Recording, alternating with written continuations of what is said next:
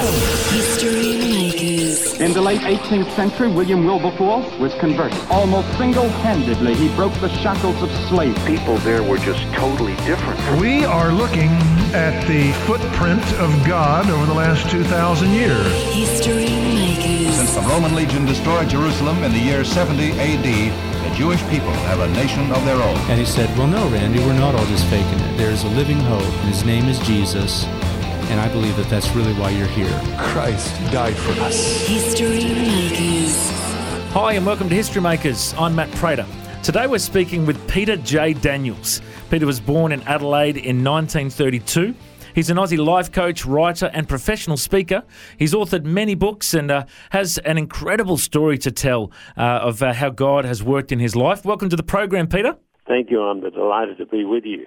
Now, Peter, I first heard about you many years ago when I was doing Bible college uh, at Phil Pringle's Church in Sydney, and I got this videotape of this bloke named Peter Daniels speaking about uh, life and success and an incredible story. And ever since, I've been wanting to chat to you on the radio, so it's good to finally grab you on the phone today. Uh, for those listeners who don't know much about your story, Let's go back to the, the beginning. Tell us about uh, what life was like for you uh, growing up as a young fella in Adelaide, and uh, how you uh, how you came to Christ. What, what was the early life like for you, for Peter J. Daniels? Well, I came from a very tatty background. I had four fathers and two mothers. Uh, I was very ill, and uh, when I went to school, they thought I had brain damage, and they were going to put me into an opportunity class for brain damaged children. And my teacher said, "Well, no, he's not brain damaged. He's just a little bit stupid." And uh, so by the time I was 26, I'd never passed a grade at school. I uh, I had difficulty in articulating words and comprehension. And I came to Christ on May the 25th, 1959, at a Billy Graham crusade in Adelaide. And at that point, I suddenly realized I was equal with all men before God. And I felt that if I was equal with all men before God, I no need to accept inequality with anyone. I was the son of a king. And that made the difference. And uh, I believe that God gave me a sense of presence and value of my own life. And uh, so I started a training course, uh, self-induced and uh, self-selected, and uh, studied law, accountancy, philosophy, theology, modern ancient history, politics, and economics. And uh, I wanted to go into business and see how much money one human being could give away in their lifetime.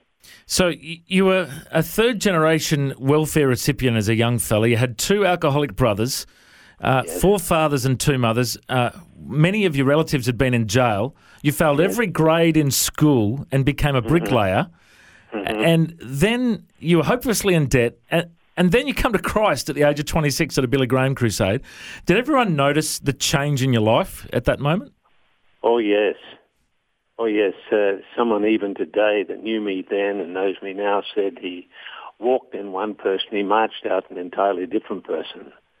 And uh, I suppose uh, I uh, I think in uh, that terms of Caesar and Cicero, uh, they said when Caesar spoke, women fainted. When Cicero spoke, men marched. Now, part of your story is you basically went into business and failed three times.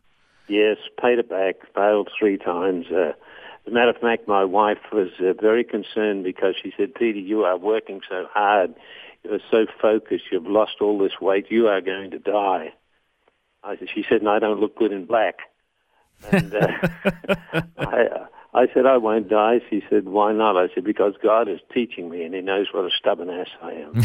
but the fourth time I was very successful and had businesses in three countries and uh, today our interests extend to 28 countries around the world. We still have no overdraft, no loans, no mortgages anywhere in the world. We own the only full reserve gold and silver bank in the world. We print currencies. We're the largest supplier of business material to churches in the entire world. And I'm just reading in your biography here that you've read over 2,000 biographies. That must have helped a bit, hey? well, that was in the beginning. I'm past 6,000 now. 6,000 biographies. Yes. Now, you, you see, because I never went through schooling, I don't read the same way as you do. I can recall fairly well, and uh, I can read very promptly because I know what I want out of a book. Most people pick up a book and say, well, this should be interesting. I wonder what it'll tell me. Well, I know what I want out of the book before I even read it, and so uh, I'm able to hone in very quickly. Now, I know you've also served as a director and chairman of, a range of international boards. What kind of ministries and boards have you been a part of?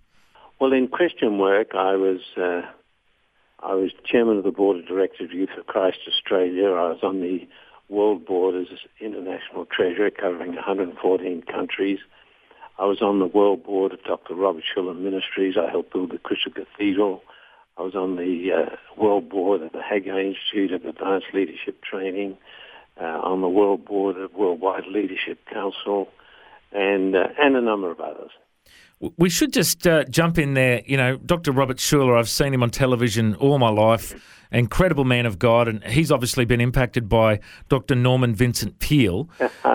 and and you've you've uh, come out and said that he's the best speaker in the world. Tell us what's the message that Norman Vincent Peale, for those who haven't heard of him, uh, they might have been living under a rock, but uh, what's the message that he brings and how has that impacted you?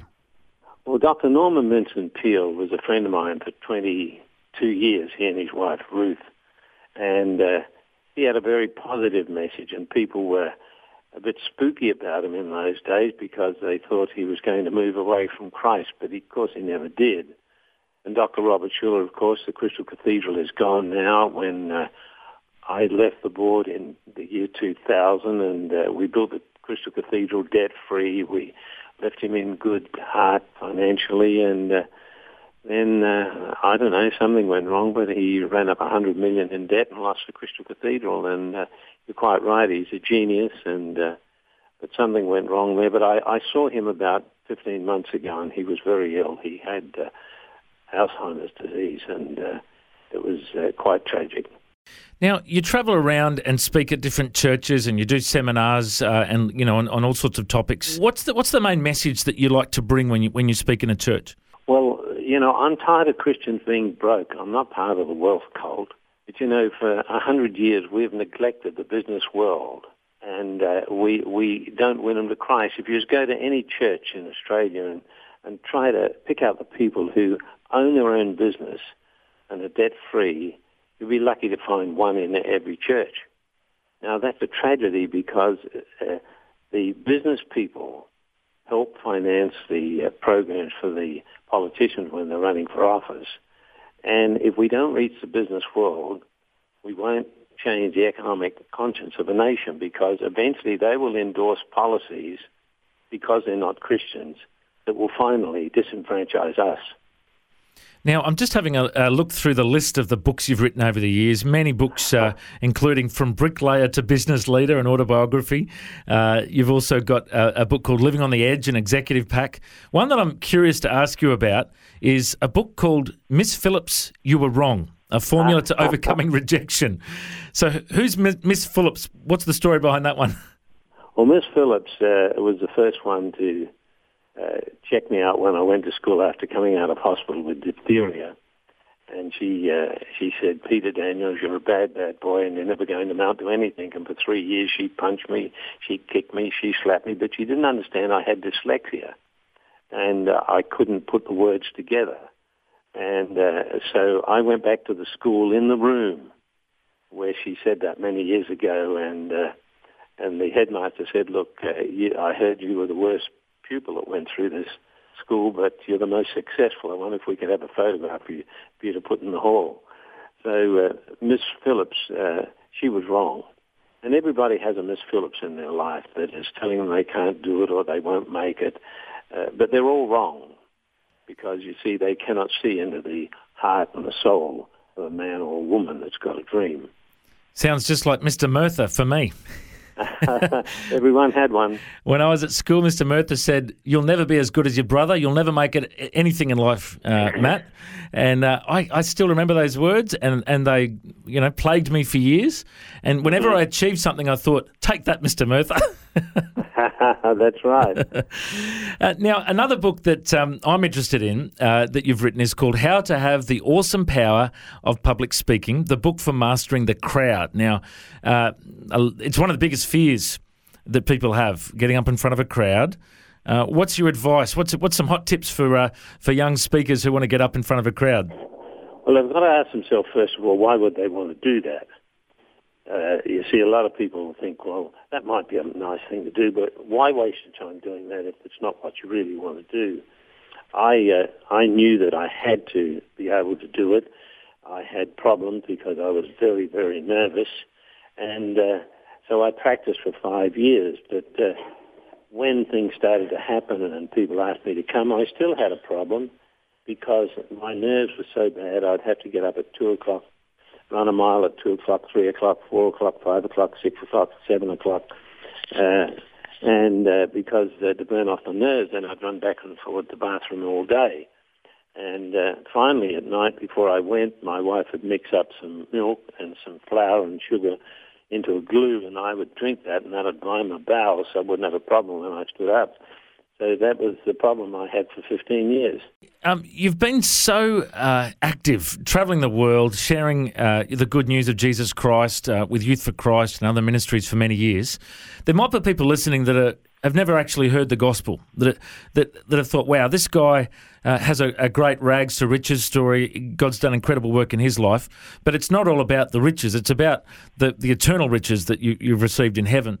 But for those that are listening that haven't yet heard the gospel and maybe might want to connect with God today for the first time, would you just share with our listeners what is the gospel and how do people respond to it? Well, the, the gospel in small in uh, short term is good news. It's a it's a, a story of salvation. You see, everyone uh, needs Christ for the simple reason is that sin is an Anglo-Saxon word. It was derived at the archery contests in England, and when the archers sent the arrows to the target and they missed it, the people in a ditch in front of the target would wave a flag and call sin. Sin is missing the mark. They're not reaching their best. They can never reach their best without God's help, without coming to Christ, because then you are released and you, you, you're an entirely different person. The Bible says that you are born again. And God will put behind everything else that you've done, and you can have a new start. Now, you can't get a better deal than that. I just think that's a, a, beautiful analogy too of you know missing the mark, and uh, you know Christ did hit the mark when he died on the cross for us, didn't he? He, he paid the price for our sins. That's uh, right. You, you, you, I was out with a man uh, some time ago riding a horse, and he was talking about his life and all the guilt he had, and I said, "Well, John, you can put that behind you." He said, "How?" I said, "Give your life to Christ and make Him Lord and Master of your life, and He will put that guilt away." And I've seen it work in so many people, and uh, and of course it's worked in millions throughout the world. And uh, it sounds a bit old hat today, you know, with everyone having their own ideas of how things should be done. But you've got to have a value system, and the best value system that you can get is in the Word of God. Well, we're talking with Peter Daniels, uh, who's uh, an entrepreneur and a successful businessman and served on a number of boards for a number of ministries for many years. And uh, it's been so good to uh, touch base with you today. So, if people are interested in finding out more about the business or the ministry that you're a part of, uh, what you know, people might want to book you to speak at an event, or you, you know, what, what's the what's the best website uh, for them to go to? Well, I suppose www dot Danel, D-A-N-E-L dot C-H. That's our Switzerland operation. But you know, I get all this, these accolades for, for speaking, but uh, I'm really in business. And uh, my wife calls my speaking and writing books my hobby. but uh, it's turned out to be a very big hobby. Well, it's been so good to have you on the program today. Uh, and, mate, I reckon you're a history maker. Thank you so much for joining us. Pleasure to be with you. Thank you so much. Thanks for joining us on History Makers. If you'd like to listen to this interview again, just go to historymakers.tv. There you'll find links to Facebook, Twitter, and Instagram. You can subscribe to our iTunes podcast or check out our YouTube clips. And you can find out about History Makers TV. We are a faith based ministry and we appreciate every donation. You know, the vision of History Makers is to share the good news of Jesus Christ to the nations of the world. If you'd like to partner with us, send us an email info at historymakersradio.com. God bless you. Have an awesome day. I'm Matt Prater, and why don't you go and make history? History Makers. History Makers is proudly sponsored by Bible League, who serve the local church and other partners around the world by providing Bibles, scripture materials, and training to help people meet Jesus. They provide God's Word to a lost and needy world. Bible League plants Bibles in prisons, among persecuted Christians, and in poor nations, bringing the love and light of Christ into many people's lives around the world. Make history today by joining our friends at Bible League and planting a Bible that will help someone meet Jesus. Go to bl.org.au. Station sponsor